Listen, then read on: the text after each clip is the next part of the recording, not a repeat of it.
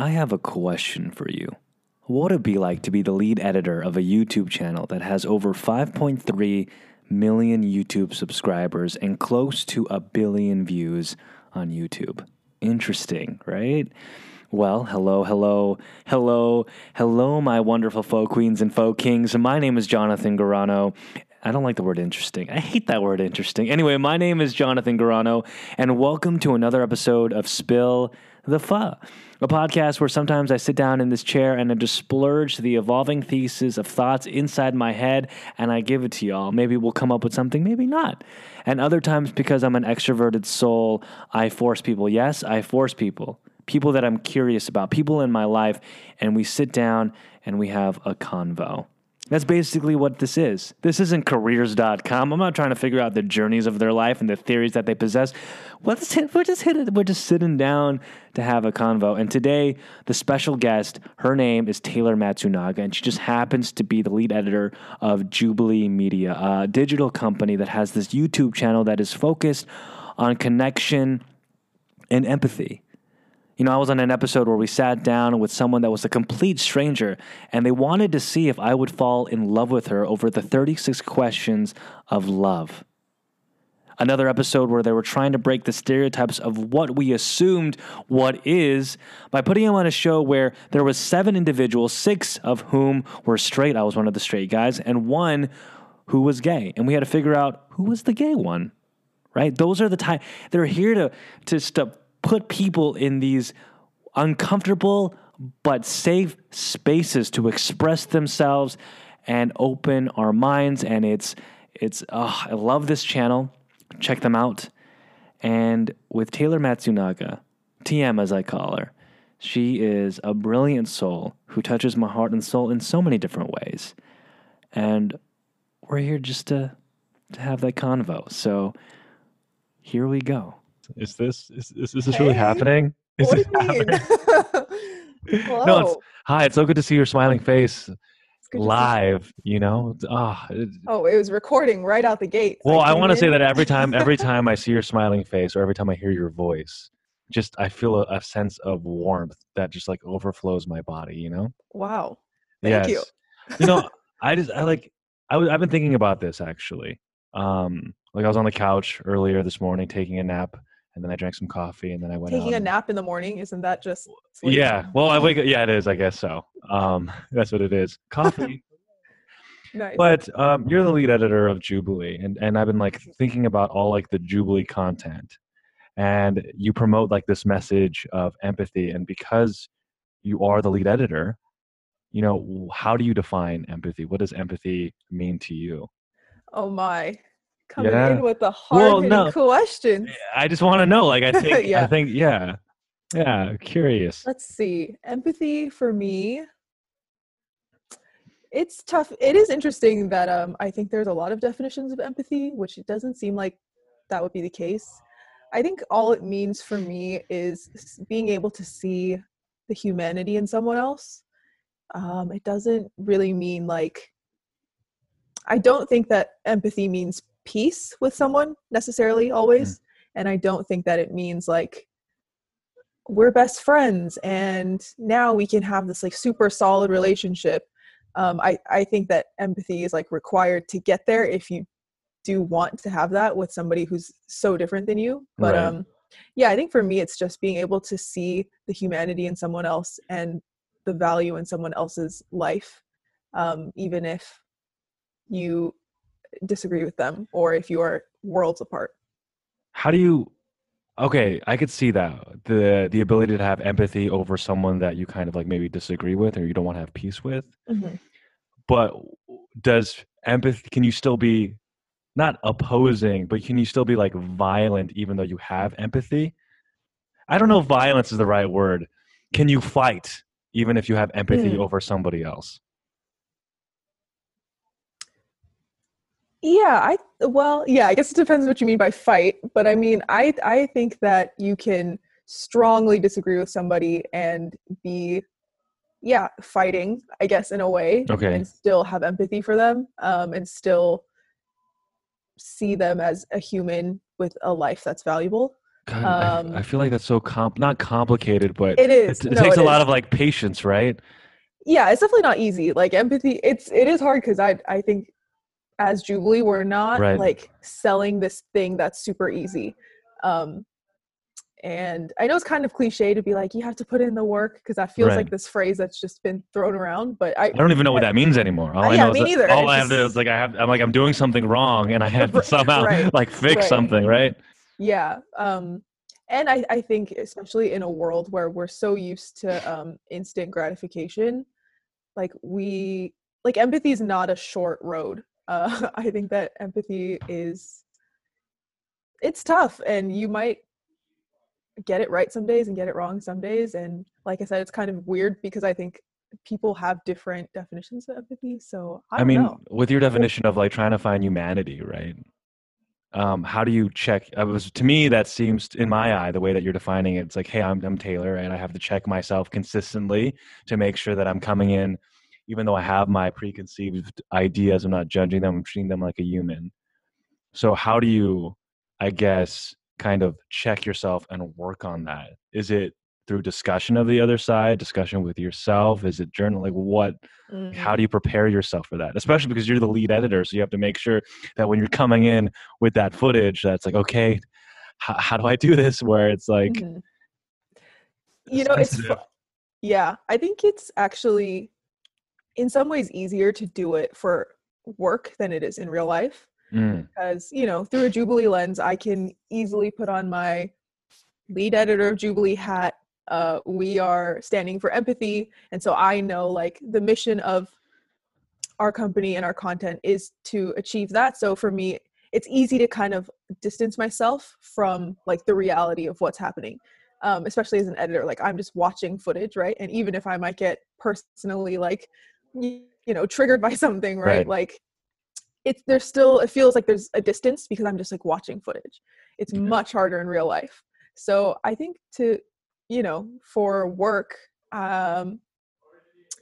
it's just, it's kind of putting that hat on, I guess, and really being able to, distance myself, which sometimes is not good either, because these are like real people that like they're the ones having like real conversations. And a lot of times these conversations are affecting their real life, and kind of like in a third person point of view, I get to like just watch. You're like not a puppet master, but they're like Play-Doh, and you're like, ooh, what can I do with them? Kind of. Yeah. And you know, I think my job is just to represent the truth of like what happened on set. Right. To, you know, represent people fairly. I've been in the internet game, right? I have actors sometimes that I play with, and I'm coming in it with sometimes, and I'm like thinking to myself, this is great, this is wonderful, but I need to tweak it just enough, and I need to put this section of this story in first to tell a greater entertaining story. Yes. And then sometimes as you're doing that, do you ever like lose a little bit part of yourself because you're thinking to yourself, okay, I got to make this a little entertaining for the internet? Even though, like, do you ever feel as if you're manipulating something to tell a greater story? Or maybe manipulating is not the right word, but is that some sort of, not struggle, but thing that you deal with consistently, do you think? Yeah, I think we deal with that all the time. Because of course, you know, a lot of people ask us like, hey, can you just release the 3-hour long conversation that was happening on set? And I don't think people understand everything that goes into a shoot sometimes. I'm like, it's 3 hours. Like, we cut out a lot of stuff for a reason. Yeah, you do. You cut out a lot of stuff. And I think maybe the internet's taste is changing, but nobody actually wants to sit through a 3-hour conversation. Like, you want to be entertained, right? Like, of course. There is something to be said about retaining someone's attention so that they actually pay attention to everything. So yeah, of course, we're always like, okay, well, if we make the story appear this way, it seems like maybe this is a really tense moment, but maybe it really wasn't.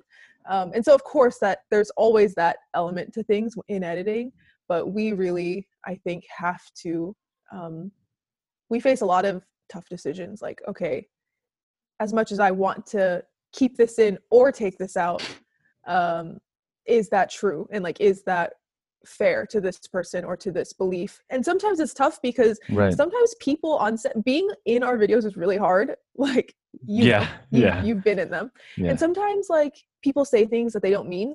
And sometimes people, their intention can sometimes be missed. So sometimes we have to decide like, okay, if we leave that in, like we know that's not what they meant, but it comes across this way. Like, do we leave it in and let them get roasted, or do we take it out to save? And so there's a lot of micro decisions, and there's really no formula. We're really on the ground every single time, like building the wheel from scratch, kind of, it feels, in terms of content and storytelling. But figuring out what to keep in and what to keep out must be very stressful. Because have you ever offended someone so much because the edit was just, they're like, I don't agree with this. This is not what I meant completely. And I cannot believe you put this out there. Yeah. Yeah. We, those are always super hard. And sometimes we agree with the people that say that to us, and sometimes we don't. But yeah, we've definitely dropped the ball, and I'm struggling to like, But is that really your fault? I mean, how I see it being on your videos, right? The casting director, or is it the casting director, casting producer, they do a wonderful job. Yeah. For some reason, you're able to get, the most fabulous people to be in your videos. Mm-hmm. Of course, I'm giving myself like an ego boost, but I don't mean, I mean those other individuals that are there. Oh, right? Yeah, you too. And then it's also up to the director to push the castmates or the people that are there to open up in a way where they're giving out their best intentions, right? And so with all of that said, you only have so much room to play with. And I think, for what I've seen and what you're able to do, I think, giving yourself a pat on the back, yes, it might be stressful. I think that's why when I think of you, or I think of editors, I think that they're telling the third part of the story that I think matters almost the most. Mm-hmm. And so I'm always thinking, is it emotionally exhausting? Because at this, like, you have to be objective, but you're also trying to tell a story, but at the same time it's like, am I going to hurt their feelings, right? Yeah. And so how many renditions do you go through when it comes to like one video, and how do you know that, okay guys, it's good enough, it's time to publish this? We could work on something for months if we could, right? Like we could go back and forth for years on a video. So that's why deadlines are important, because we're like, okay, we got to put these videos out. We got to put this many videos a week out. So it's got to get done. So that's good. We need that for ourselves. Otherwise, I think we could rabbit hole for forever. We go through a lot of iterations, and it's not a very like, okay, we do 3 drafts and then it's done. Like sometimes we'll do 20 drafts. Like, I don't know. It just depends on the content too, and like the sensitivity. And we've had many times where a lot of people in the company might disagree about like, like I feel like this moment is more important, or this moment's more important, and this storyline's more important to tell. And it gets really muddy sometimes, thinking like, okay, who's right? And whose notes do you take the most? And at the end of the day, it's like the editor and the director have to believe in it ourselves, and like we have to be the ones that are like, okay, we're happy with this. Some other people might not be as happy, but as long as we're not doing anything egregiously bad. But yeah, I think to circle back to it's really hard to balance keeping the cast in mind, because obviously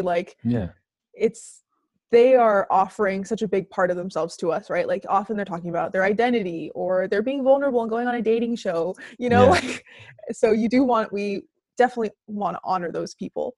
And it's tough because you can't please everybody, especially in a cast like Middle Ground, right? There's 6 cast members. All of them have very different opinions. That's the point. Sometimes. That's the point of the show, right? Yeah. So it's very hard to please every single person in that cast. And you'll never please every single person in that community who's watching their community being represented. It's like impossible.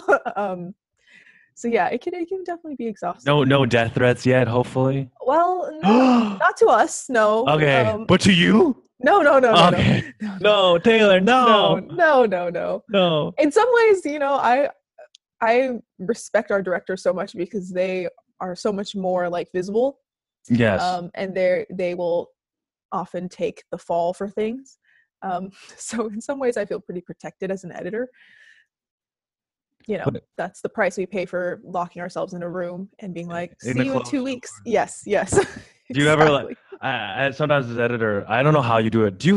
Okay, be serious. Do you love what you do? Yeah, I love editing. Why? Having a party. Football. I love editing because, I mean, it's kind of just like an innate thing. I don't know. There's like something about the rhythm of editing and like the way in which you get to observe and tell stories from what's kind of already there. I think for me, I really struggle being a director because directors have to create something from nothing. Right. I'm not as good at that. So I love being like that last leg of the storytelling process and taking what a director had in mind and like even maybe taking it further than they imagined. What is that rhythm that you're talking about? Like, is it something that you said that was innate in you, or is it something that you were sitting in class one day, you read something and it just hit you because of a formula that you followed? Like, what is that rhythm? What does it sound like? What does it look like? Okay, so I'm ready. This might be really specific to the content that we create because we are representing real conversations, unscripted conversations, but there's a natural rhythm in conversation, right? Like there's pauses, there's breath, and like there's the moment between two people when they're processing what you said and they're thinking, and you know, so I really enjoy like finding those natural rhythms, and that sounds like that's not a real thing. No, but there are editors who struggle to do that. Like some editors will edit something and it's really choppy and you're like, oh my gosh, this doesn't feel like a normal conversation. Like, you know, even if I cut a conversation down from 2 hours to 15 minutes, like it should still feel natural. And there should be a flow to it. Yes. Yeah. Because it, you know, there's a rhythm to how people communicate, and there's so much to be said in like those small moments, like the 1 second pause between somebody else, or the way someone pauses in the middle of a sentence when they're thinking. And it's hard to teach. It's kind of like a feeling. It's just a thing. I don't know. It's just a thing. It's just a thing. It's like a beat. It definitely wasn't something I learned in a book though. I only discovered that I really loved that from editing, like from actually doing it. Yeah. Do you ever just like sit down? Because I love to write, and I love watching the videos, and I can feel the beat or hear the beats as you're talking. Like I was watching before this a lot of your T for Two back in the day. I don't know if you edited them or not. You probably did. I edited them, yeah. Or when I was on one, and I remember having a 2-hour conversation, and you were able to take different parts and make it flow as if we were still talking to each other, even though it was a different section of the conversation. I always wonder if you try to get cast members to give you tidbits of lines that you can use that don't have like long dialogue. So that way you're like, okay, this person has snippets that I can easily take and flow. That's the hard part actually about what we do, is because people are not concise. They're not. People aren't concise in real life. You know what I mean? So we might do that occasionally. Like, if it's something really, really important, like a director might be like, hey, could you say that like in 1 sentence? But we hardly ever do that. Like, that's very rare. So what I'm hearing is like, Taylor, you're just like addicted to language and conversation. Maybe. Do you ever just sit there and listen to your friends speak and see what they say and be like, ooh, I love that word that they're using. Maybe. Oh. I don't know about words, but I am always the person in my friend group that's like, all right, guys, so let's talk about like, but how did you feel about that? Or like, we'll start like analyzing each other, and we could do that. I could easily talk to my friends for like 4 hours about who knows what. So yeah, in a way, I guess I really love conversations. What about spoken word? I think you're someone that would love spoken word stuff, right? I think spoken word's super awesome. I don't have a gift for that, but I think it's super awesome. Oh my gosh.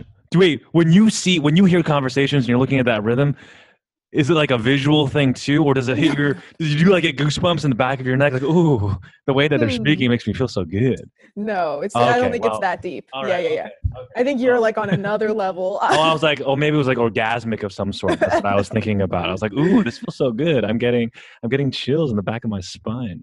No, I think it's more just more than like the language itself, right? It's kind of like what it says about that person, and so it's kind of more like looking into that person more so than like looking into like the language of and the way they speak. Oh, what they say to. Oh, what is that? So, what makes someone beautiful then?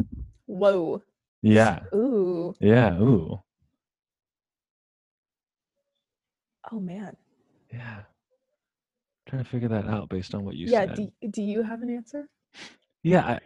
Oh wow. I've never thought about this. There's something that I always say. When someone goes, how are you? I go, life is beautiful. Or when they say, what do you think of this person? I try to like say the most positive things about that person. But what do I think what makes someone beautiful? I used to think what makes someone beautiful is their ability to be completely vulnerable. Mm-hmm. But now that's switched. Oh. And I think because I don't like when anybody's forced to be vulnerable. And sometimes vulnerability at wrong moments of time can be a bit much, right? It's all about timing. Mm-hmm. And as an Asian American person of color, it's harder to be vulnerable because of judgment. Rather, if I was like a white woman, for example, white women, they own the landscape of vulnerability. Like the head people that speak about mental health are usually white women. Congratulations. Mm-hmm. Yes. Okay. We hear you. We got it. Make those videos. Great. Right. Mm-hmm. So vulnerability, yes, but what I've realized, it's energy. And also if they're being genuine in that moment. Mm-hmm. And so if their energy is uplifting and if they're acting in a way that is genuine, regardless of how open they are, that to me is what makes someone beautiful. Mm-hmm. And so an example is you. Yeah, granted, I don't know you that well. Let's say the things that you share on Instagram, the things that you share in your story, or when I do meet you in the office, it's this vibrant energy of like, hey, listen, I may be quiet, I may be introverted, I may be back, and I may not say anything, but through my actions of just simple movement, simple sitting down, a simple hello, a simple smile and a smirk, if I feel that genuine energy coming from within you, I'm like, this person is beautiful, right? Wow. Especially if the genuine action is producing some sort of positive outcome, right? Mm-hmm. I still even think that goes for someone that's completely violent and an asshole. If they're genuine about it, I'm like, that makes someone beautiful. They're doubling down on their asshole. But instead of feeling more positive, I just feel like this is hilarious, you know, because they're doubling down on anger. But again, does that make sense? Yeah, I just made that on top of my head, but no, I think that, to me that feels right. Yeah. Yeah, that's a really interesting question. Because to me it's I don't know, it's really hard to like put into words, right? Like, yeah. I would say it's just me. What makes someone beautiful? Yeah, what makes someone beautiful? Their chiseled jawline and the fact that when they take off their shirt, you're like, God damn, let's go. Maybe that's what it is. No, definitely not that. I mean, that makes someone sexy, I think. It makes someone like hot and wanted and attractive. But wow. Visually pleasing. But beauty, that's why I love words so much, right? Beauty is a different definition. Huh. I think we have to define let's pack this. So yeah. Okay. How do you define beauty? Oh my gosh, even that. It's like, because there's like visual beauty, right? Like you can look at a piece of art. Okay, let's start with that. Or what makes a sunset that's beautiful. You're like, wow, so beautiful. Okay, what makes something visually beautiful? I think it's like something that like makes you stop in your tracks. Ooh. That's like the effect. So that's not really like what makes it beautiful, but that's.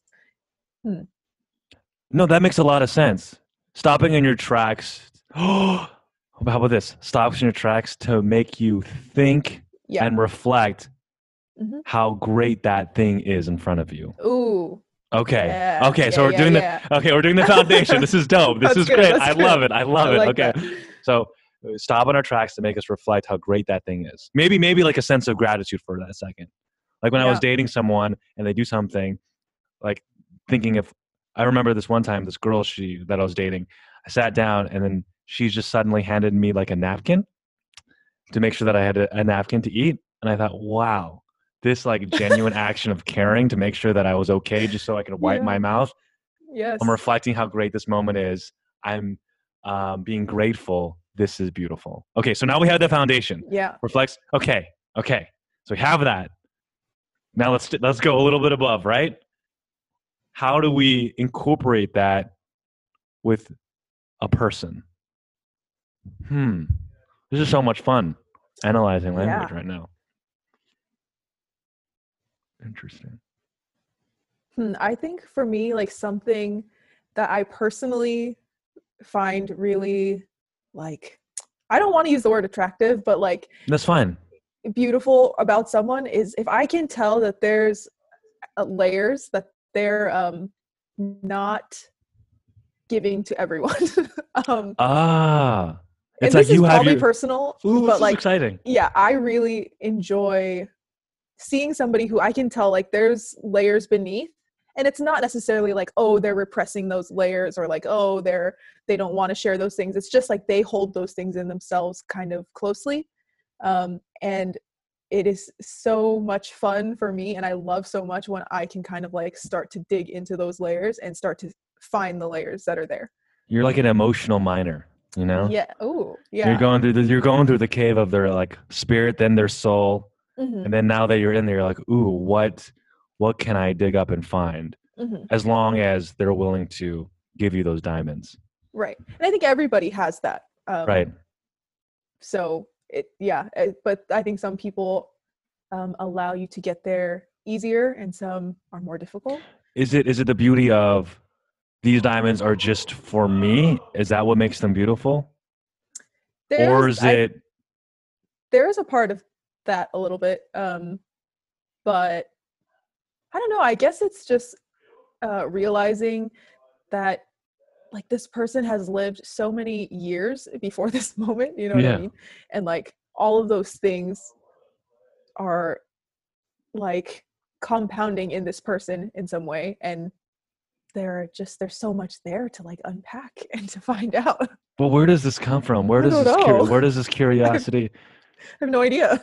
When I was like years ago, like so many years ago, you know, I'm not gonna lie. I judged. I am still working on my judgment, but I used to think that my pain or my story, now it's not greater, right? But is different and sometimes should be weighed more than this individual, right? Regardless of like thinking that they have this privilege or whatever. But then as I've gotten older, I realized three things. Everyone has pain. And regardless if you think that their pain is so small, right? How they react to it and how it affects their life means a lot to them. Yeah. And so, I mean, that's where basically the empathy comes from, maybe. Secondly, is also, you know, the support system that they may or may not have and the understanding of that. That's something that you have to like continuously double check. And even if they get a lot of support, in that moment, I think I've come to the conclusion that how you can see more beauty of someone is if you support them in whatever they are sharing to the world. And I don't mean like support like in cash, but I mean support as in listening. Does that make sense? Because I think, I don't know about you, right? I don't know how you define how you act in empathy and support, but how I believe support is just by opening your ears and maybe sometimes just saying absolutely nothing and saying, I hear you. And how I got this was in 2000, I still remember the date, 2014, ex-girlfriend. She's having one of those days and she's in the shower and she's breaking down and just crying. And I thought about it for a second and I just opened the door with my clothes on walked into the shower and just held her as she began to cry on my shirt as the water starts pouring down. Of course, yes, romantic movie or whatever. But in that moment after we were done, she felt so good. And later, like a month later, she's like, that was one of the best arguments, you know, resolutions that we've ever had. And I think sometimes, I don't know why I'm confessing to you, but I think sometimes maybe as humans, we come in and we want to fix everything, fix everyone that we meet. We have advice for everyone. Yep. But in reality, I think everyone just wants to be heard. And if they want to be fixed, they'll tell you or they'll ask you when the time is right. Like if I go, hey, Taylor, you can say anything to me. Then you're like, oh, it's like this. Hey, Taylor, can you like, I can wash the dishes whenever you want. And you're like, now I kind of feel weird, right? But if it's like, hey, Jonathan, you want to dry this plate? And I'm like, yeah, sure.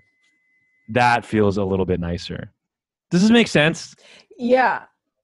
I'm not sure if I get the dishes one, but everything else, I totally, yeah, we can't, I think, yeah, you're right. We do have this tendency to want to fix things because I don't think any of us like to see people or things broken. But sometimes you really just can't and you just need to be there for that person and sit with them in the brokenness, right? Or in that moment, words aren't always helpful. Wow. Like witness. I don't know where that came from, but yeah. Witness sounds like a good word to use in that. How do you support someone? Let's say, for example, what have you learned that you felt great when you felt supported, and what did that look like? And now how do you support people? Yeah, this is a great question because this is something I have learned a lot in the past, 5 years. So I've gone through a lot in my life, and just to give you a brief overview. Yes. By the time I was 26, I had lost both my parents. And there were a lot of times where I think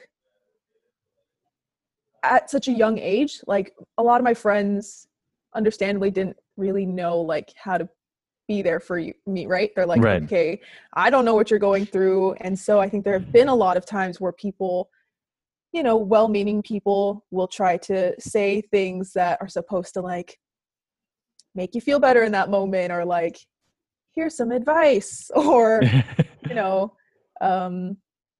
yeah. And as I got older, I started to really resent that actually.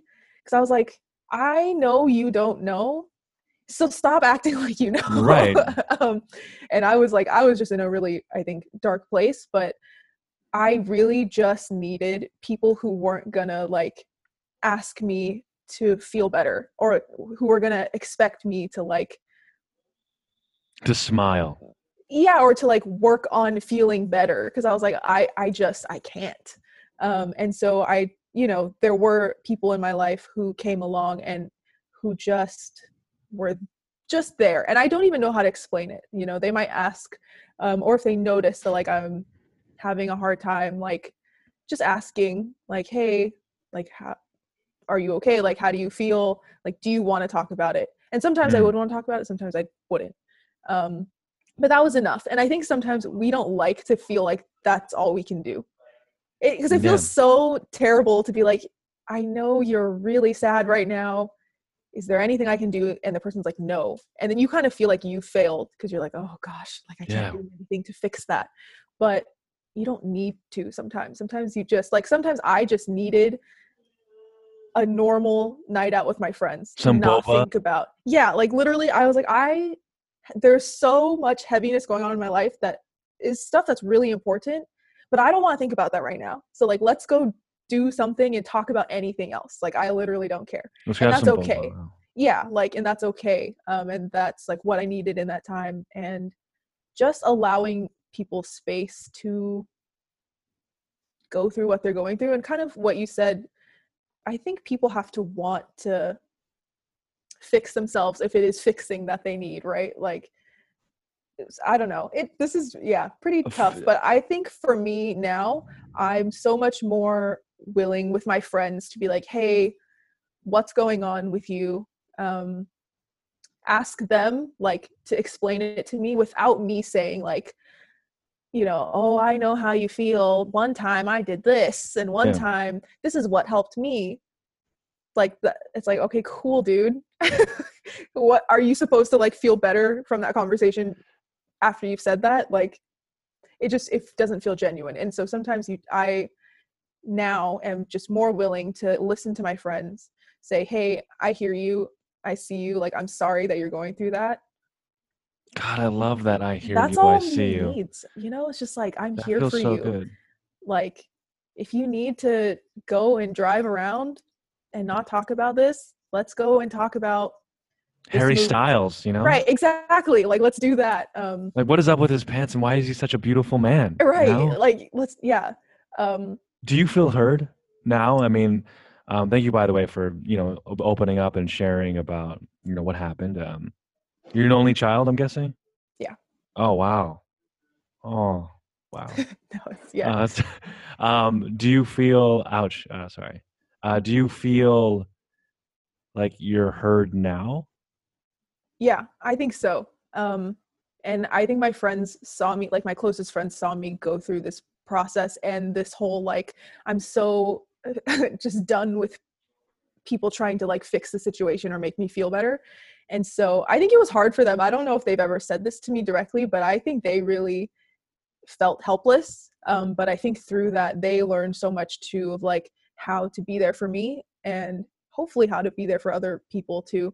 Cause that was, you know, that was hard for them too, to feel like, yeah, she doesn't want me to help or she doesn't, you know, like, does that make me a bad friend if I can't do anything to help? And the answer, especially like, if they care for you so much too. Yeah, exactly. Yeah. And you know, I totally know, like, everybody who maybe offered words of support that I rejected at the time, like, I still appreciate it. But just know that, like, sometimes people are gonna reject that help. Yeah. And that's okay. That doesn't mean, like, you've failed them, but I love that. It doesn't always have to be the first thing that you offer. Right. It doesn't help. I think, again, like you said, well, first off, I want to say that I love that. That's something that I've been learning and trying to push that onto the people that I meet, especially the people that want to support me and my friends as well, is sometimes I just need not a punching bag, but someone to listen. And then I will open up when the time does come. Yes. Yes. And so the reason why I love your story so much is because your ability to find that feeling and find the line that makes you want to peel your own layers of your own little onion that's there, as they say, teaches your friends and teaches other people that are, like, it's like a lineage, right? It's a line. It's like a domino effect about how to approach when your situation arises, or a situation arises that are similar to yours or to themselves, a problem that occurs, and they're like, oh my God, what did WWTM? What did Taylor M do? You know? Wait, that WW? Yeah, that's right. Yeah, TMD. Yeah. 3 years ago, I always struggle with learning because I'm always learning. And my mother said that you go through things, so therefore you can teach others what you've learned. Yeah. So just saying what you're saying is like reminding me and giving me an example of something that I should do more in my life. So thank you, TM. By the way, dude, does anybody call you TM? No one's ever. Oh my God, in my life. Dude! If I met you, not met you, but now that I'll be like, yo, are you? Is that a TM? Circle R, you know, trademarked. Yes. That was a dumb joke. It's okay. But I loved it, and I'm doubling down on it. Yeah, you know, and what? I'm like, stamp of approval. It? Yes. Oh, you should just do that at the end of the video, like a little .tm. It's Jubilee just like Media, hidden somewhere. Like hidden there. So TM, that people know subconsciously. I this. You put your mark called? On it. What is that called? Subliminal messaging. Yeah. Yes. all the time. That's what you should do. All right. Next time I'll sneak a TM in there. Just do that. And then when I see it, I'll be like, oh. And I'll take a little screenshot. I'll do Command-Shift-4 because I watch all my videos. And then I'll send it. Oh, no, I'll print it out. I'll make a little card. I'll mail it to you. And then you get this like Amazon package, right? And then you open it up. And then there's another little package inside there. You open that up and there's like styrofoam and a little bit of plastic. Then you take that all out. And then there's a letter. And it says, hello, TM. Which is you, obviously. Then you open it up, it's a photo of the screenshot. Oh my god! And then you turn around, there's a little message that just says, saw it. That would be, wow. Yes, no return. I mean, if I received that would be pretty, maybe scary if I like. Because you did not give me your address, that's true. Right. Oh my gosh, I didn't even think about now. Women go through so much. Message. Oh no. Women go through so much already and now they're getting this. Speaking of which, you know, like last year I was like, not struggling, but like really thinking like my place as like a male in society and figuring out how I treat women. My ideal of like male toxicity has like increased greatly. Like I say that I'm garbage, but at least I'm recyclable. But I guess like, how does it not feel, but what is it not, I don't want to say what is it like, but as a female lead editor. Yeah. Is there any differences throughout your career that you've witnessed? Because I make commercials for a living, and so I'm surrounded by a bunch of editors, and I rarely see like a female editor. Yeah. So how does that go with everything right now? Yeah, it's funny because I have never really thought of it in that way, but I'm very aware that female editors are rare. Yeah.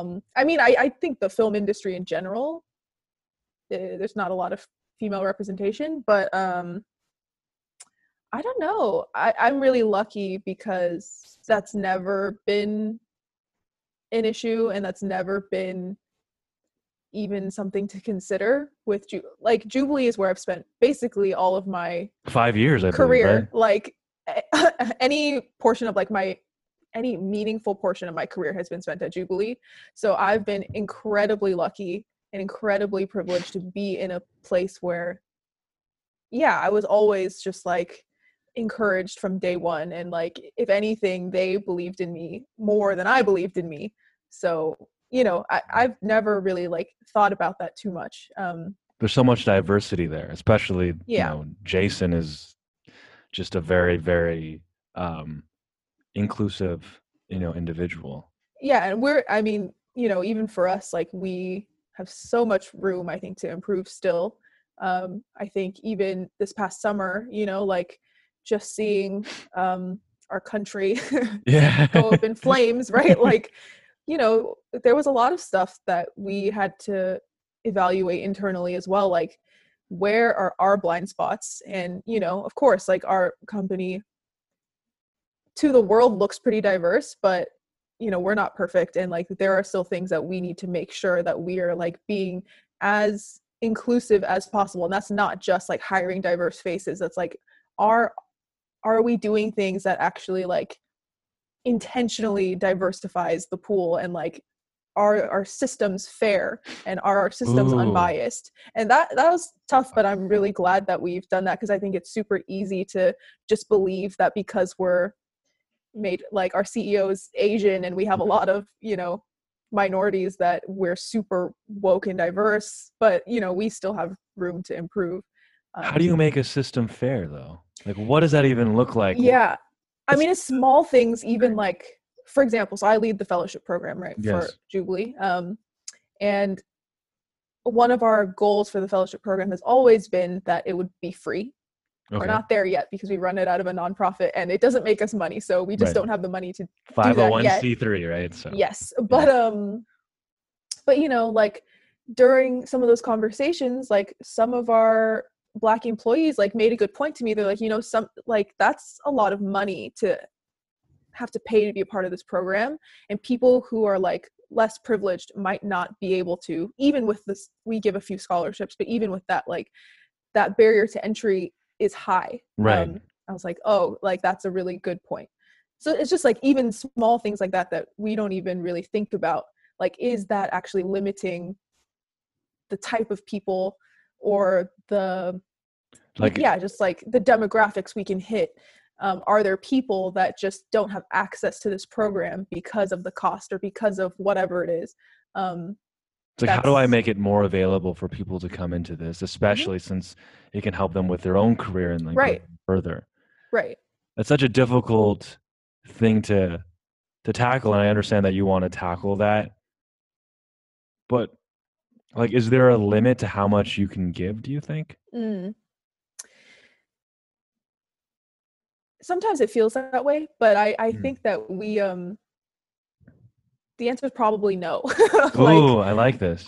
There's always a temptation, I think, no matter who you are, to be like, haven't we done enough? Right. And I think that's honestly probably a conversation that's happening around race in our country a lot. Like, haven't we done enough? Oh, like, we have not, but no, exactly. Right. Like, I think, if we can hear from the people in communities who are, who have been oppressed or marginalized, like, if they're saying like, hey, there's still more to be done. Like, I think we have to listen. We can't be like, well, it's not my experience. Yeah, it's not experience. This is, so like, look at this person, they've made it. So I know you can too. The Oprah argument, the Ben Carson argument. Right. It's just like, so yeah, I definitely, it's tough. And I've felt like, oh man, I've been so privileged and not even thought twice about things like that. Oh God, I really love that. Is there any limit? And the answer is no. I wonder if that can lead into like compromise, because I've been thinking, not compromising values, but compromising resources, I guess, and sometimes maybe policy, so that though you're opening the door, you're still having to limit just based on capacity and resources, right? But you're talking about the system. This should be absolutely not a no barrier to entry, but the system should allow access. Yes. And then through that access, then you can determine how you can limit the resources. Right. That is, that is like more specific, and I like that. We're hitting the core. Yeah. Yeah. For example, like in the fellowship program, we don't. Okay, what am I trying to say? There have been a lot of people who come through the fellowship program who have had pretty low amounts of experience. Like technically, they're like, "Oh, I've always wanted to pursue film, but like I chose engineering instead." So they might not have a ton of experience, but maybe they just have the money. Right. So someone who has no experience but has money, they'll apply because they're like, oh, this is something that's actually possible for me to attend. Right. There might be people who have more experience than that person, but just are like, there's no way, even with a scholarship, I can afford that. So like, I'm not even going to apply. But then, like if that person would have applied, it's like, oh, maybe I would have chosen that person. So there. Did the internet just die? The internet died, right? The internet died? Oh, no, you froze. Okay, good. Sorry. What happened? What did you say? This is why I love doing like things in person sometimes, but I know. No. You said about the two people that you would have chosen this one instead of. Or, it's just like if someone who has no experience can apply to the fellowship and get in, like because they can afford to be there. Like, imagine how many people could be in that same boat. They might not have any experience either, but they have that heart we're looking for, but they just are like, there's no way I can afford that. Like, we're missing out on all these people just because they don't have money. And is that fair? So there's like so many things to unpack. When you're talking about experience, right, or the ability to get chosen to get in, because you're a lead editor and you're very story focused, I'm guessing, right? That's my assumption, I'm guessing. You're looking for someone that can tell a great story. We're talking about systems, of course, but I guess I would just want to flow into, what skills do you need, or what is it that can allow someone, or how do you know when someone has the ability, there you go, to tell a great story? Like, what does a good story comprise of? What does a good story comprise? Because your mind is thinking about rhythms, and we're talking about systems now, and you talked about the experience, and so I'm thinking to myself, okay, Taylor is thinking about not only accepting, but her own story, especially with those layers. So that is why I guess I'm just asking this question. I think that the best storytellers can acknowledge nuance. Ooh, what do you mean by that? That's exciting. I just put up my knee on the bench because you know, obviously there's like storytelling conventional rules, right? Like should have a beginning, middle, and end. But where's that hook? All of those, exactly right. Like all of those rules can be broken if you do it intentionally. But there, I think you can tell a good storyteller when they are able to tell a story that's really powerful without saying, "Hey, I'm telling a story that's really powerful." There's got to be like nuance and like. I think the best stories, personally, that I love have this gray or like this nuance where it's not so obvious. Like the person who is consuming the story should be able to project their own thoughts, beliefs, interpretations of the story. Of course, there's the thing that you're trying to say, but if that's the only thing that someone who watches or reads or whatever can take from it, it feels less like a story and more like a like a lecture. Yeah, like oh my gosh. Okay. I could come in and say, "Hey, I want to tell a story about the power of forgiveness," right? Like that might be the message that I want to send. And yeah, of course, that's the message I would want people to take away. But like every person that watches it would take something else. You know, you've had that experience, right? Where you watch a movie and you reflect on your own life. Right. Or you're like talking to your friend and your friend is like, "Oh, I really love this part because I thought it meant this." And you're like, "Really? I thought it meant this." Like, do you know what I mean? No, I know exactly what you mean. Yeah. But this brings, oh my God. So I was having a debate. Oh my gosh, hold on. Wow, this is thinking, made me think of something because I usually have this argument with people where art, but I guess now I'm thinking about it where story equals art. It's a form of art, right? Mm-hmm. And art to me is where you're able to take like this complicated idea and shave it down in a way where it's easily communicated and understood, right? This complicated idea. Mm-hmm. And now what I'm realizing, well, through this conversation is stories art. You're able to take this complicated idea and it's understandable, of course, it's understood, but it also allows someone to take it in and come up with new stories within themselves. And the foundation is the story that you're telling. Ooh. And that's kind of a little bit what we were talking about with beauty, right? Like you see this thing and it causes you to reflect inward or about that moment or about that thing. Yeah. Like when you see the sun and it reflects on your face, I think, holy shit, hopefully I'm wearing sunscreen. And maybe you're thinking of something else. You're right. By the way, this podcast, I'm not going to lie, it's just an excuse to like talk to people and catch up. Yeah, so, that's totally fair. That's fair. That's what I love to do. But, you know, wow, I didn't even, that's the debate between art and communication and story. I always think,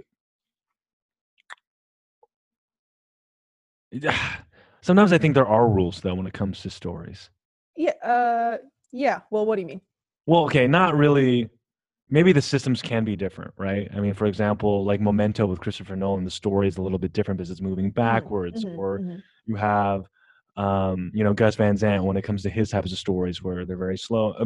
But to me, how I define story and the rules behind it is that it's supposed to have sort of triggering at least sort of like 7 primary emotions.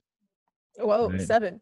At least, well, man, like you're hitting more than just, basically what I'm saying is like you're hitting more than just one emotion, right? If it's a sad film, right? Let's say, for example, it's a sad story. At least maybe at some points you're hitting like an acute or an awe or a laughable moment, right? It's a roller coaster of, I want to say, scattered but organized emotions. Yeah. Maybe that's what you do with your editing. So it starts off, there's that hook, and you're like, ooh, I'm curious. It's that awe, whatever that's like, wow type of emotion. Then we get into it. There's a little bit of laughter. And at the very end, it's that, why am I fucking crying right now? emotions. Yeah, sometimes that is, yeah. Have I cried in any of your videos? I'm trying to wonder. You? Like No, not on screen. I was like, I don't know if the videos you've been in have there was no crying. I mean, there was a moment where we did that love the tea thing. Mm-hmm. And we like stared at each other's eyes. Yes. That's what you guys love to do. Yep. I don't think I know that I didn't cry, but some of the comments were like, "Oh, you could see so much pain in the guy's eyes," and like, "Oh my gosh, okay, like he's about to tear up." Okay, this is really interesting. Right. I think, especially on the internet today, we love to interpret the things we see from a 2-second clip, right? Right. That may or may not be true.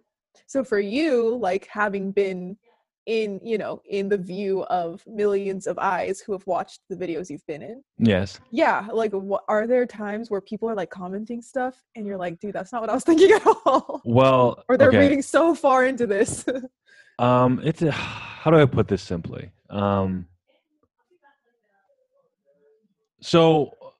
back in like 2014, 15, I created a few viral videos and I was just like being myself and genuine and high energy. Right.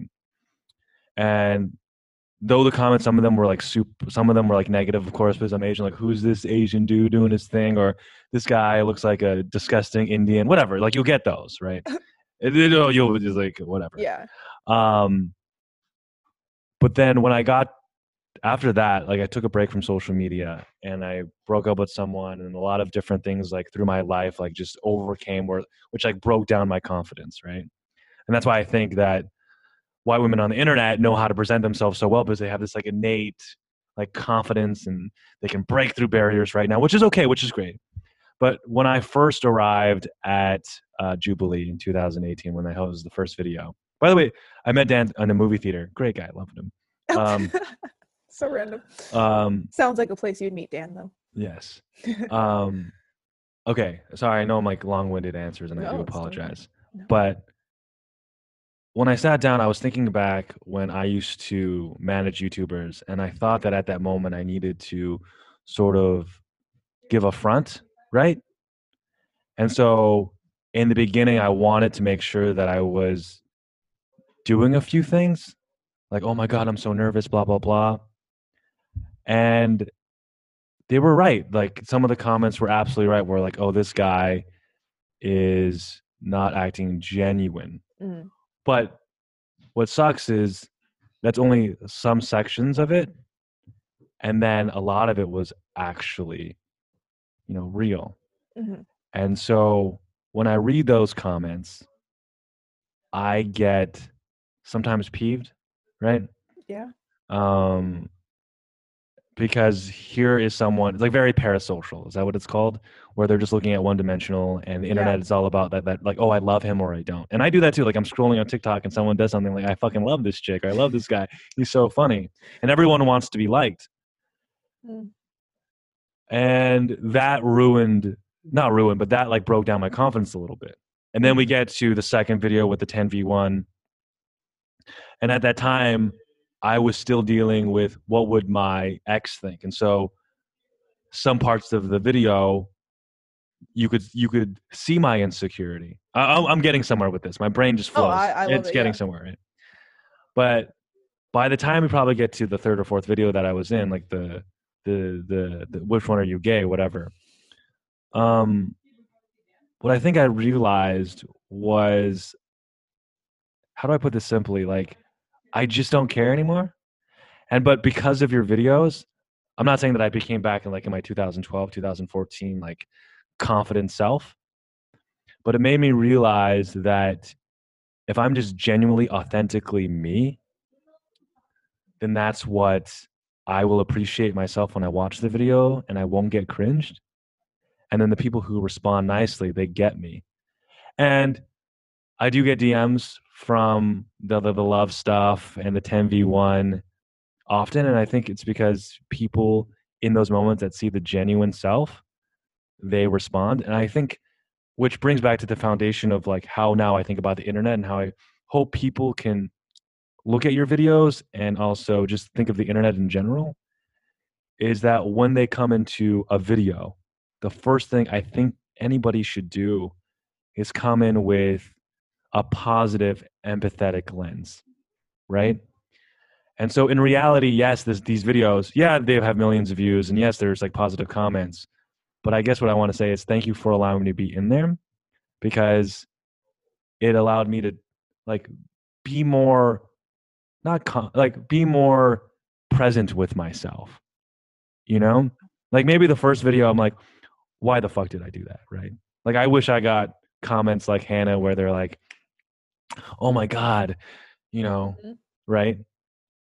But now I'm learning that, hey, Jonathan, in this moment, was I acting like myself? Was I being genuinely, authentically myself? And was my intention at that moment good? And if the answer is yes, God damn it, I'm fucking happy, right? And it's allowed me, especially now in 2020 and 2021 and the future, as long as I'm myself, I'm okay, right? And I think that's the hardest thing to do on the internet. Oh, yeah, especially on the internet. Right, because the fucking camera's on. Back in 2014, 15, I didn't give a fuck because I'm like, I was on top of the world. I was making money. I had a beautiful ex or whatever. Like, everything was so, I didn't give a, like, I can be on camera, like, right? But now, thankfully, through your videos, like, I'm back at that place where my... confidence, or not my confidence, but just my ability to be okay with myself is there. And I think, wow. Yeah. And that's like one thing that that's why I appreciate and am enamored by you, because your directors and the editors have, you give room for people to do that. And that's one thing why I love your company or just what you do, because I think it comes from a place, and it's like, I could tell person that's directing, the person that's editing it, they come in with this intention not to manipulate, but to go, okay, how do we open this person up, and how do we allow them to give their best selves forward with consent, right? I don't know if I answered your question, but I'm affirming you, I guess I could say. And yeah, but sometimes as an Asian American, and I think when I look in the mirror, I say I'm cute and I do the smile and I'm like, thank God, right? But sometimes it's difficult, and maybe we could talk about this when it comes to like being an Asian in media, right? Where maybe because of the internet and Instagram or whatever, I mean, how do I put this simply? When the comments are like, oh, this guy could never get a girl like Hannah, right? Or this guy could never get any girls in general, or this guy does cocaine, he can never, or this guy is gay, right? In some aspects, right? He doesn't. And in the olden days, I would be like, I need to prove to them that I can, right? Yeah. But it, to me, it just opened up this door in my mind in regards to how people view Asian men, especially. Mm-hmm. And if you don't have white features, if you don't have this, I want to say this white bro fraternity type of aura, that you're not seen as like attractive. And it confuses me, because there are some average fucking looking white dudes and they get away with a lot with their personality. And I'm like, sometimes I'm like, what the fuck? I like in real life, I act like just... But they're given more leeway. It's like, oh yeah, this guy could get like any girl he wants, but oh, because he looks like this Asian man, because how Western society views Asians and brown men in general, it hurts sometimes, right? Yeah.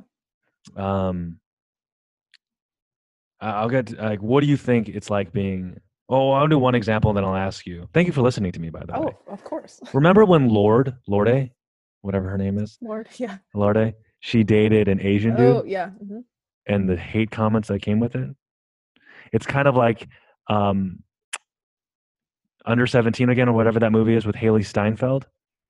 And when Haley Steinfeld ended up dating, or in the end of the movie, dated that Asian guy. Well, first off, he got 13 lines. So like we were counting the lines. We're like, oh my God, I got 13 lines. We're screaming in the theater. He did not get like an on-screen kiss, right? What does that say? I'm not saying like an on-screen kiss is meaning, like it means everything. But if he was in that movie where this like average looking guy, it's called She's Out of My League, he gets an on-screen kiss. Like what the fuck, right? So, or the lack of Asian on Asian love, you know, like if she's a beautiful Asian girl in the movie or Hispanic or whatever, they're always dating some white guy. So yeah. What is your perception of like, I mean, you're not a male Asian, but like as an Asian woman, how does that feel? And what do you view in that landscape when it comes to that?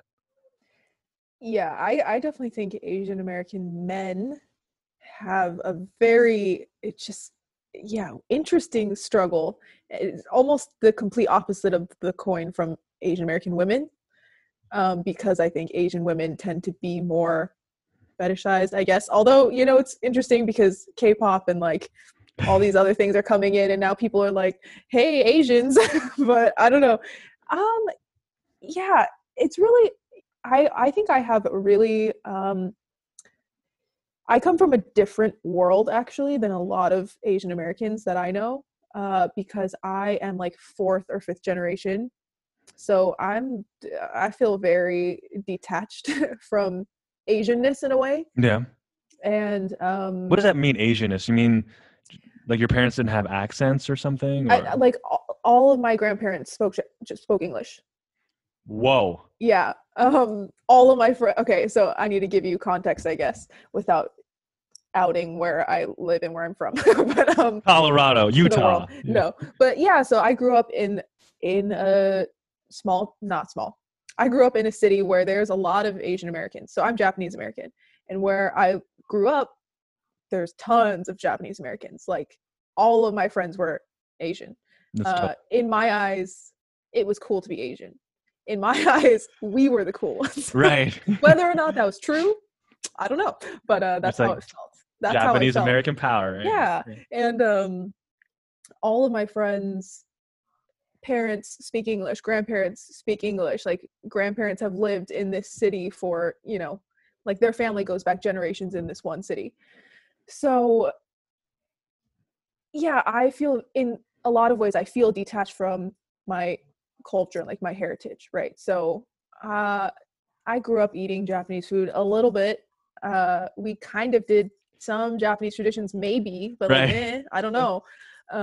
And so, but that's my whole life, right? So like up through high school, that's my entire experience. And then once I went to college and even beyond, even meeting people at Jubilee and starting to have friends who come from immigrant families, right. I realized like, whoa, I'm very different. And my view on Asianness is so different, because to me, Asianness was never a thing. Like it wasn't a thing that I was like oppressed for or right. that I was teased for. So like when Fresh Off the Boat came out, yeah, I realized how much, I didn't even really watch the show, but just hearing people talk about it and being like, oh, I remember that lunchbox moment, right? I'm like, I don't. What so, is that? Right? Yeah, I really realized like I had a very different experience than a lot of Asian Americans. And then in college, I went to a predominantly white school, and that was the first time I felt like, whoa, I'm Asian. Right. And in terms of like attractiveness, I was like, I'm not going to meet anybody here because they're all white. Like, I just like, why would they want me? Yeah, which is weird. But or then yeah, there's a fear. I'm like, well, if they do like me, it's because they have yellow fever, which is terrible. It's the struggle. It's a terrible thing to like right. assume about somebody. But yeah, so I don't know. I just feel like my perception of Asianness and my experience has been so different, and I'm so just recently kind of being folded into these conversations about like the power of representation and like yeah. Yeah, I never really thought about this because I always felt represented growing up. So I love wow. Interesting. That is pretty interesting. But also, so I'm Japanese American. So yes. And, my grandpa was a kid in the internment camps, right? So like, oh whoa, holy fuck. Yeah, it's pretty crazy. Holy like shit. He had like the letter from the president when they apologized and like gave them money. Oh so my god. Yeah. Your grandfather's dope as fuck. I know, it's crazy, but he was really young. But I think also looking back at that, like, Japanese Americans also are unique in the sense that we were forced quite a while ago to be assimilate, right. Because we were told that, like, we're the enemy and, like, you better be American, otherwise bye. Right? So I think in a lot of back ways, to the camps. You know? Yeah. Yeah, exactly. So I see a lot of, you know, my family being so American, I think, is impacted by that. And the reason, like, we aren't super connected to our Japanese heritage is because they lived through that. But now you're watching now. But as you said, after going to college and now working at Jubilee, those stories are being heard. And what's kind of fascinating is that even though you did not live, as you said, in those experiences, I guess now you can go, wow, I look like these people, and that is what is assumed. And if they feel like this way, maybe I can start questioning myself. How have I been treated? Right? Yeah. Yeah. That's so rare, because sometimes you don't know how you're being treated until someone that looks like you is being treated that way. That's why positive representation is also good, because, like, oh my God, this person's being positively treated so well. Oh my God, it comes from so interesting. That's something that I'm struggling with too. There's a book that I'm reading called, by the way, I like that, because now you're making me realize that we are products of where we come from. And sometimes in that little bubble, we often forget how the world in general outside of our bubble can affect us, or how they actually treat people who look like me. So interesting. There was something that, you know what I realized? There's a book I'm reading. It's called Thinking Fast and Slow by Daniel Kahneman. And the biggest thing is, like, you are what you call yourself, and you are what others call you. So you want to surround yourself with, like, people that challenge you, but also affirm you when it's appropriate, et cetera, et cetera. And then also, that's why, Taylor, you should look in the mirror every fucking day and go, I'm cute. Thank you, God. Hey, you know, and for some reason, don't try that. Yeah. No, don't try it. Do it, because it's true. All right. Hail Mary, full of grace. It's true. But when Western media consistently says that you're ugly, you begin to believe it. And that's something that I struggle with, just like in the beginning, not in the Jubilee videos, but in the beginning when I was in the viral videos, and then it made me, like, super insecure, like, to even talk to women, right? And that's, like, something that I've had the privilege where it's better now, and the confidence is within me, but not everyone has, like, innately, like, extroverted personality to allow people to damage them first, right? And I guess I just hope that Western media just is nicer to average looking Asian dudes. Like, dude, if that girl, like, if Seth Rogen can be seen as, like, a sex idol, fucking goddamn it! Like, you know what I mean? You know what I mean? Yeah. Okay, but Seth Rogen is like a hot dude. Like, don't get me wrong. Like, he's sultry. I look at him, like, love the charisma, love the writing, love everything that he presents. He's a beautiful person, right? For what he stands for, what he represents in the movies that he makes. But you get what I mean, right? Yeah. The bar is lower. You know. Oh, the bar. I mean, we're almost done. Thank you for talking with me. This is my little excuse. I'm all for it. I'm all for you. You're good. What is this little ring thing that's on your neck? This? Oh, I don't know. It's just a necklace. It's a necklace? Oh, okay. Not everything represents something, Jonathan. No. Jesus. By the way, this is not planned, but there's Jesus in the Last Supper. Oh, no. Yes.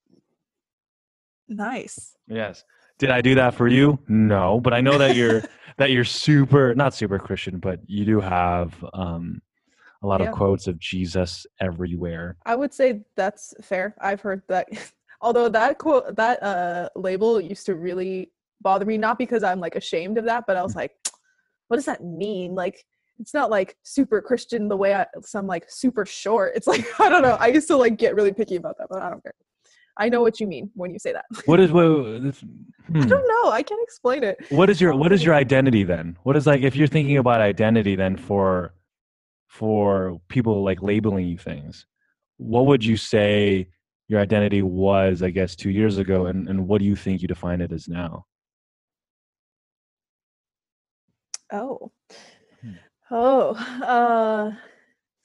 Do you mean like in terms of how I would label yourself? Like what, I don't want to say your brand, right? I think brand is, God, it's like Gary Vee marketing, right?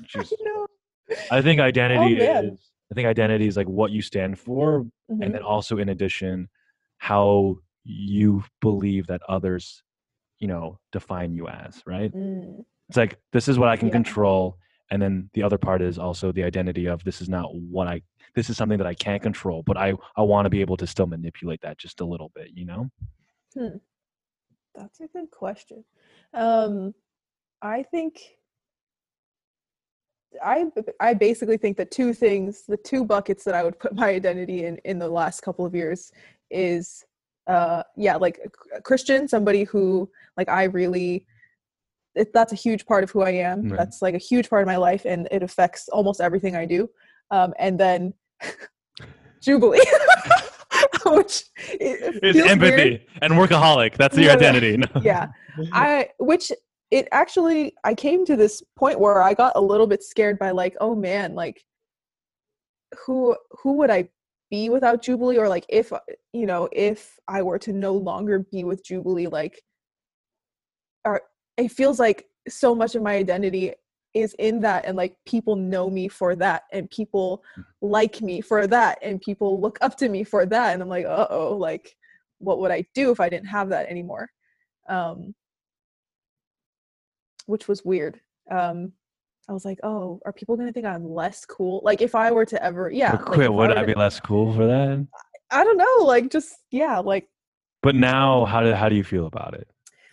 I don't think I've really like sorted through that yet, because I realize it's just become such a huge part of my identity, which is fine because I love it and I love Jubilee and I love working there. But I did kind of have an existential crisis where it's like, okay, if I weren't to have that anymore, would I be less relevant to people? And I don't really think that should matter. But it did. But it matters. It matters to you a little bit. Why does that matter to you a little bit? Why does it matter? I guess maybe. Okay. So when I was in college, I didn't really believe that I could do this as a job, mm-hmm. do film editing anything as a job. And Jubilee was the place and the people who showed me that I could.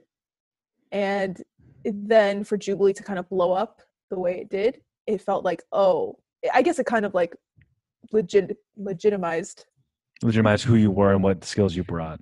Right, a little bit more, because it was like, oh, not only did I think I couldn't make it, I made it, and then I made it into a place that's like super popping right now. Right. It feels validating. So then, you know, it's like, if I were to ever like not have that, like, does that change? Like, obviously the answer is no, but it feels like, will I have invalidated everything? The answer's definitely no, but. It just made me think. So you said something where would I be without Jubilee? Like you said that, right? And you had that existential crisis. Like if I leave, will people like me? Will people know me, like my name still, right? And what happens if I was just thinking as you're saying it, we flipped it, right? So now instead of thinking like, where would I be without Jubilee? Now it's also, where would Jubilee be without me, right? And so, in all the videos that you edited, you have the little TM circle R there. But there's like pieces of you in every single video. There's also pieces of you within the company. There's pieces of you in the fellowship, right? Mm-hmm. And I wonder if, like, maybe I should do this too more often, because I work with clients and I'm just like, fuck, this is like me, and where would I be without? But if like you take it and you sandwich it together, it's where would I be without Jubilee, but also where would Jubilee be without me? And I think by doing that little thing, now, regardless if you're there or not, you know that your mark is there, and they know that, and you also know that their mark is within you. And so that's why I think, yes, you're still going to have that existential crisis, but I think that's like, now looking at you in that perspective, because you're just making me think like that, I think hopefully that kind of helps you just a little bit. Because when I personally, when I look at Jubilee and I look at the videos, I think of the director that I first met, Dan, you know, and I'm thinking of Jason in those first meetings. I'm thinking of Kendra. I'm thinking of Rachel back in the day. I'm thinking of you. I'm basically thinking of all of those people that make the company what it is. And I think a lot of people think that too. Because to me, you're great. Anybody that works there is great because of what you produce. Yeah. I wonder if you're able to think like that.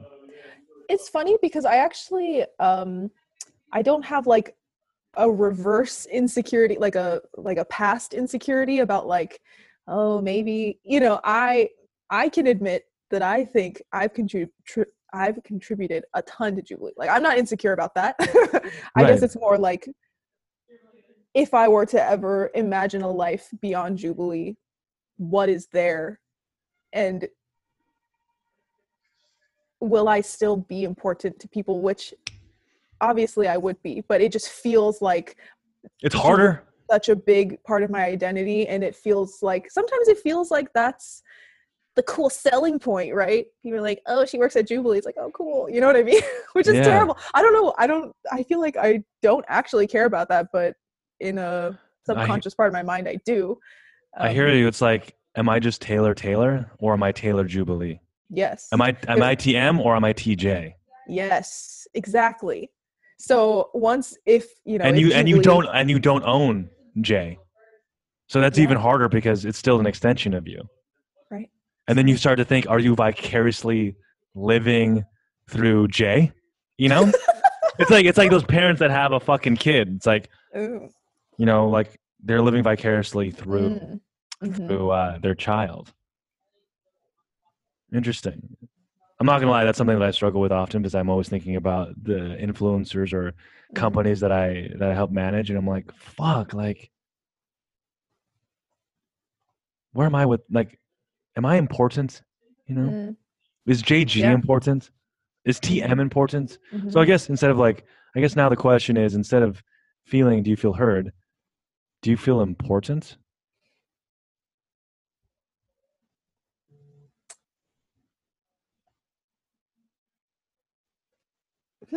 I think the answer is deep down, yes. But, okay, so I don't know if you know the Enneagram very well. Yes, I do. Okay, so I'm an Enneagram 2. Oh. So I feel like my whole existence revolves around making sure that I'm important to people and needed by people. So I'm like, yes, I feel important, but that just goes down a whole different rabbit hole. Is that like a 2? Are you like a 2-4 or just like a solid 2? Like,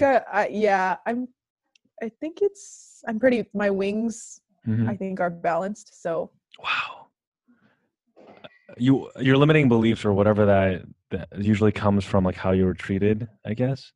Yeah, I actually don't know where it came from, but I'm sure there's something in my past that has contributed to this, but it's really interesting. So I'm like, I feel important, but also am I just trying to make myself feel important because that's what I need to survive? But then it's like, holy, then you start checking yourself. Like, is my ego a little fucking too much now? Like, am I going to like stand up on one of the tables? Like, you're nowhere without me. No, I don't think you'll ever do that. I won't. We're ending soon. By the way, I'm so grateful that we decided. I think with this podcast, like in the beginning, it was like very conversational based, and it was like so much fun. And then I took a long break because I hired someone, and they wanted me to push this into more of like an entrepreneur type of podcast because of all the people that I know, whatever. Mm-hmm. But I don't care. Like, I love your journey, right? But like knowing and understanding and like diving deep into your head, to me, makes it more fun to listen to for me. So I'm doing this for me. But also then we also learn about the type of career that you do. Like, yeah, you are a lead editor and you are doing all of these things, and they get a good idea of like, oh my God, when I jump into an opportunity like this, like what should I be thinking? And I think that's more important, because I think the system always is the same for any entrepreneur. I don't know why I'm just telling you this, but I decided to tell you this. Is it's always like work hard, be consistent, focus on a niche, and then network. And like everybody knows that. What's your aha moment? But this learning about your thought process, to me, is just, I don't know, it just feels so much warmer, I guess, right? So I guess the last question is, and this is something that I've been asking like a lot of people, which I like, you know. Well, it's two questions. The first question, which is like so important, okay? This is life altering. This will determine everything. When you put on your shoes, do you do sock, shoe? Or do you do sock, shoe? Oh my gosh. Sock, shoe. Do people do sock, shoe? I guess so. There are some people that do that. You have no idea. I mean, I don't know if they're sociopaths. Now I'm judging. That's something that I was so shocked when he even said, I was like, I don't understand where this could go, because there's only one option. And then you said sock, shoe, and I was like, huh? Yeah, sock, shoe, or sock, shoe, shoes. That's like, that's very, very, you have no idea. It's like people that put in milk before they put in their cereal. I was shocked when I actually saw that. That just doesn't make any sense. So oh my God, I know it doesn't, but no, wait. No, but that happens too. Why would you put the milk in first? There's no way to you just are shooting in the dark at that point. Freaking Carrie Lou, why did you do that? That was her name. I remember I hired this girl named Carrie Lou, and we're all having breakfast, and she puts the milk first, and I was like, oh, I hired you? What? Who are you? And then the second question is, what in 2020, you know, what's that one, not one thing, but what are the important lessons that you think you learned in 2020, especially like it could be personal, it could be professional, it could be both. Like, what are those things that you learned? 2020.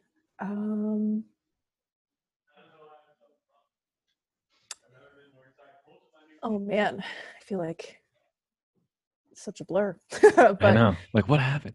I know.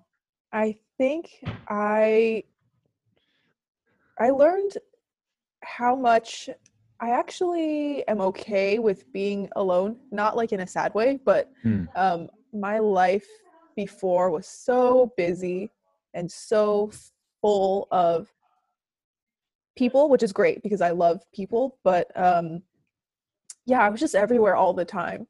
And I had already been working on like saying no, you know, and not saying yes to everything and not feeling obligated to say yes to everything. Cause it wasn't always that I was just saying yes because I just love being busy. It was no, I can't say no because I can't let this person down, or like, I don't want to disappoint this person, or I don't want them to think I'm late, whatever. Right. So 2020 really gave me permission to just not do any of that and feel like I didn't need to be everywhere at all times. And I didn't need to be everything for everyone.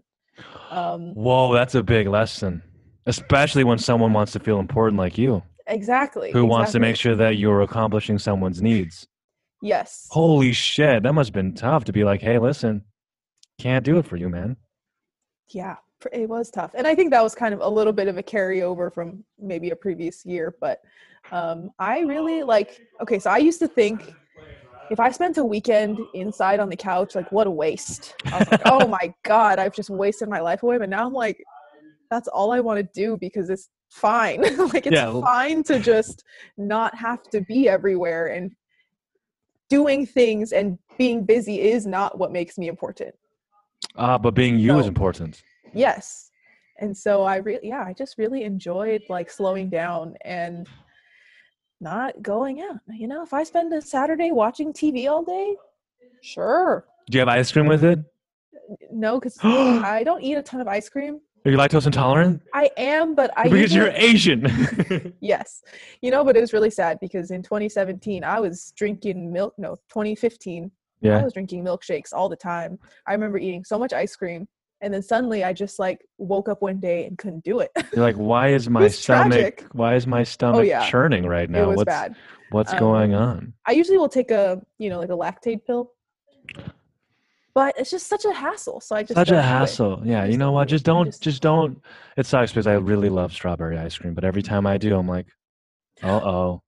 Okay. What? So Oatly has a strawberry ice cream. Oatly. And it's oat milk. So it's really good. It tastes really good. Okay. I'm going to go to Trader Joe's. It's probably a Trader Joe's or Whole Foods, I'm guessing. More likely at Whole Foods. I don't think Trader Joe's carries it. Yeah. Yeah. Oatly sounds like a Mrs. W product, which I love. Okay. I'm going to go to Whole Foods. So that will give you the illusion that you're eating strawberry ice cream. It tastes really good. Perception of everything. You know what I realized? Oh, I learned this from like a lot of companies where they go, taste is psychological. Oh no. What do you mean? I don't know if I like that. Well, it's because, so I sell products, and there was this company called Hint, drink water. Oh, yes. And they had like flavored water. Oh, mm-hmm. Hint. Oh, Hint. So I worked for them. And I'm like, is this really pineapple? I talked to the founder. And he's like, well, it's a mixture of things. But Jonathan, you have to understand, right? If you make them believe that it's pineapple, it's pineapple. No. Because the person. But that's how I view now anything I do for a client. Every time I have to sell a product, I literally put it in my mouth and I spit it out. I like, ugh. I think it's always gross. And then I have to think, how do I make the video look presentable or look in a way where you think it's delicious? Like I sell these things called Nugs, and the gosh, I saw an ad on Instagram, and then a lot of us at Jubilee were talking about it, and we're like, wait, it looks kind of good. We kind of want to try it. So let me know if you need any. I could ship some guys to you. So I did a couple things for Nugs, and then there's one where I actually did it myself because the actors, COVID, whatever. But yeah, let me know if you want COVID. I can send you some. COVID, I mean Nugs. I don't want COVID. Yes, but maybe some Nugs. Nugs. But their first version, if it's a scale of 1 to 10, was like a 3. It was so. Think about like putting a sock in your mouth. All right. Sock, shoe, or just sock? I'm talking sock, shoe, sock, shoe. All right. That's what I'm talking about, okay, TM. Got it. And I had to figure out a way to sell it. So you add crunchy sounds and you add like a layer of someone. Are they really not that crunchy? Because that's what was selling us. The version that I was selling. But now they're listening. They're amazing now. Version 5.0. Mwah. Okay. Okay. I'll send you my commercial. It does really well. You'll be like, oh my god. But yes, they're delicious now. They're like, okay, I'm gonna be real. Out of a scale of 1 to 10 for the vegan stuff, I think it's like 8.75. Yeah, and if you bake it correctly, it does have a crunch. Okay, there you go. There you go. So Taylor, where can people find you if they want to find you? You can find me on mostly Instagram, I guess, at Taylor Matz. That's pretty much it. I muted that entire part. No, I'm joking. Taylor, follow her, guys. Follow her. She's dope. She's I don't amazing. Know. I mean, I don't.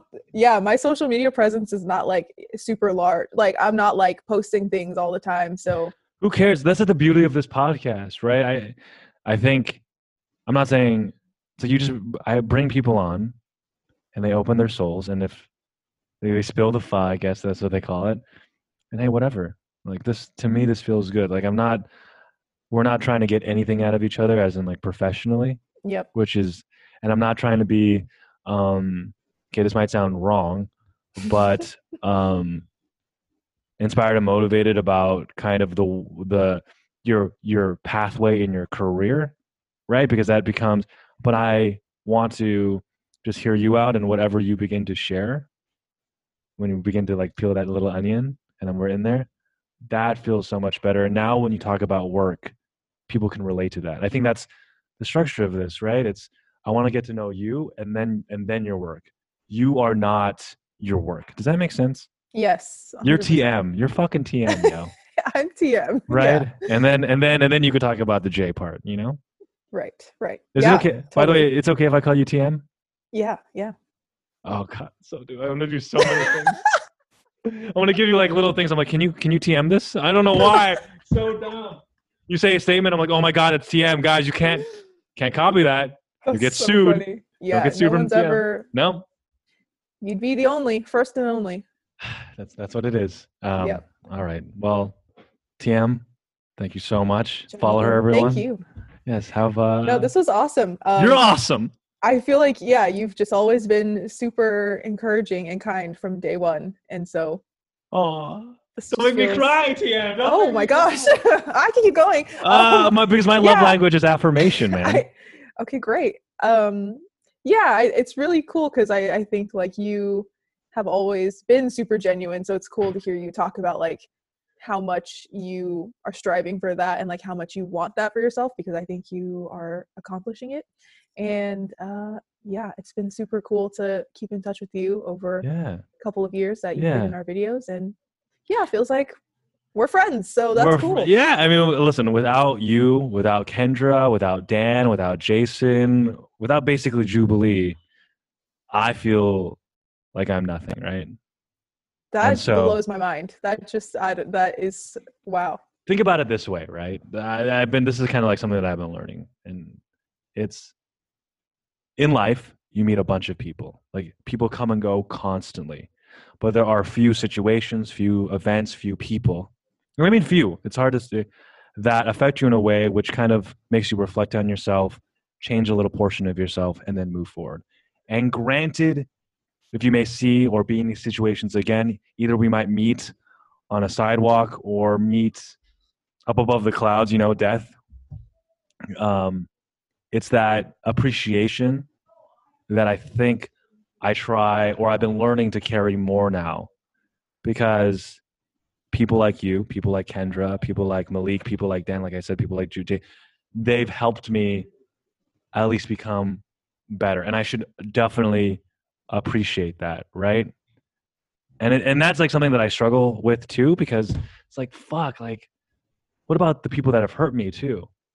And then I think, wait, holy shit, was I toxic to them? And so then it becomes like this major like checking self. But now it's just, okay, where in these events of my life, big or small, can I appreciate and make sure that I'm always being grateful for that? And you're one of those people that has helped me, I think, get there. Still learning process, but getting there. Doesn't mean that I'm not going to be an asshole, because I've offended. Malik worked for me for a little bit, and then I kind of offended. But we're good. So it's like, I haven't wanted to choke you yet, TM. So it's good. Okay, that's good. Hopefully you didn't want to choke me. So I don't know why I just did this. But anyway, when COVID ends, or I test myself every 2 weeks. I just don't go anywhere, so . But I moved back to LA in February, and I cook a lot. Like today, I'm cooking Korean barbecue for my family, whatever. Ooh. But I'm thinking middle of February or beginning of March. If you want some, but do you eat meat? Yes, I do. If you want some wasabi tacos, whoa. Boom. Friend to friend, fucking food in your gosh mouth. I was about to say goddamn, but I didn't say it, but I just said it right now. So now you're Christian. I'm not that Christian. Holy shit. Boom. I'll bring some. So many layers to that. Right. I will cook you some. I'll just bring over the stuff and then we can eat. Amazing. Do stuff. If you're down. Let's do it. Yeah. All right. Bye, TM. Thank you so much for listening, and thank you for sharing your soul. Hello. Well, thank you so much for listening to the episode. If you enjoyed it, please, go to Apple Podcast, find Spill the Pho, leave a 5-star review, because it really helps the podcast out, especially since we're revamping kind of how we want this podcast to be seen and heard. You can always check out the highlights at Instagram.com/Spill the Pho. And remember, I appreciate you. Thank you so much for listening, and have a wonderful day.